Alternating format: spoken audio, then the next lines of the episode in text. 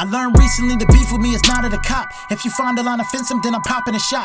Aim high to the word that we all will avoid, given the common misconception of us falling to noise. Fear, a word that we have yet to face. Lay it in place of mistakes or whatever it takes. Something the average individual can't throw in a case. Wrecking the traits while holding the weight. Only create the basic stereotype of me and the hype. Looking at the world different when I see it at night. Seeing is believing, especially when you see it at heights. I don't think the statement is wrong. What I'm seeing ain't right. The reason we cry when we die. When we know it's inevitable. The hate and the pain in your eyes. When you aiming at reticle. Lies that you televise. When you know there is more. Anger instilled in our minds. When we settle the score. Hit record, hit record, motherfucker, hit record, hit record. Let us see the black die once more. Hit record. Let us see the man die in different views. Hit record. Let us see the headlines in the news. Hit record. Let us see confused. Hit record. Let us see the black man get abused. Hit record. Let us see a cop die by revenge. Hit record. Let us see what fear does to us then. Thought about it for a second, then I left. We do the same shit when we playing Grand Theft. We live the same life when we kill different games. We fought the same skin when we didn't do a thing. You shot the same man when you didn't know his name. Fears taught us to ride the hype train. The death by black should have gained the same fame. So why oh why are we playing the blame game? Listen, what I'm saying is that this black on white crime is terrible.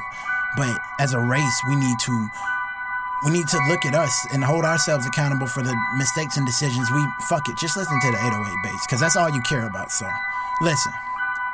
What got me heated is a fuck we leave it when the leaders we needed don't show. Opportunists like Al Sharpton and Jesse Jackson do not help black lives grow. Matter of fact, where I'm at with this rap, when relaxed, I collapsed at the trap to react to the slap I received as a child. That it took me a while just to learn I was wild, and that's the shit that left me on fire. A pivotal point just to be admired. So parents, listen up. It's time to be truthful. You down at me does not make me useful. Calling us stupid we won't even know. Saying it so much it won't be long till it shows. Instead of holding me accountable to finally see what I did wrong and how much better to be.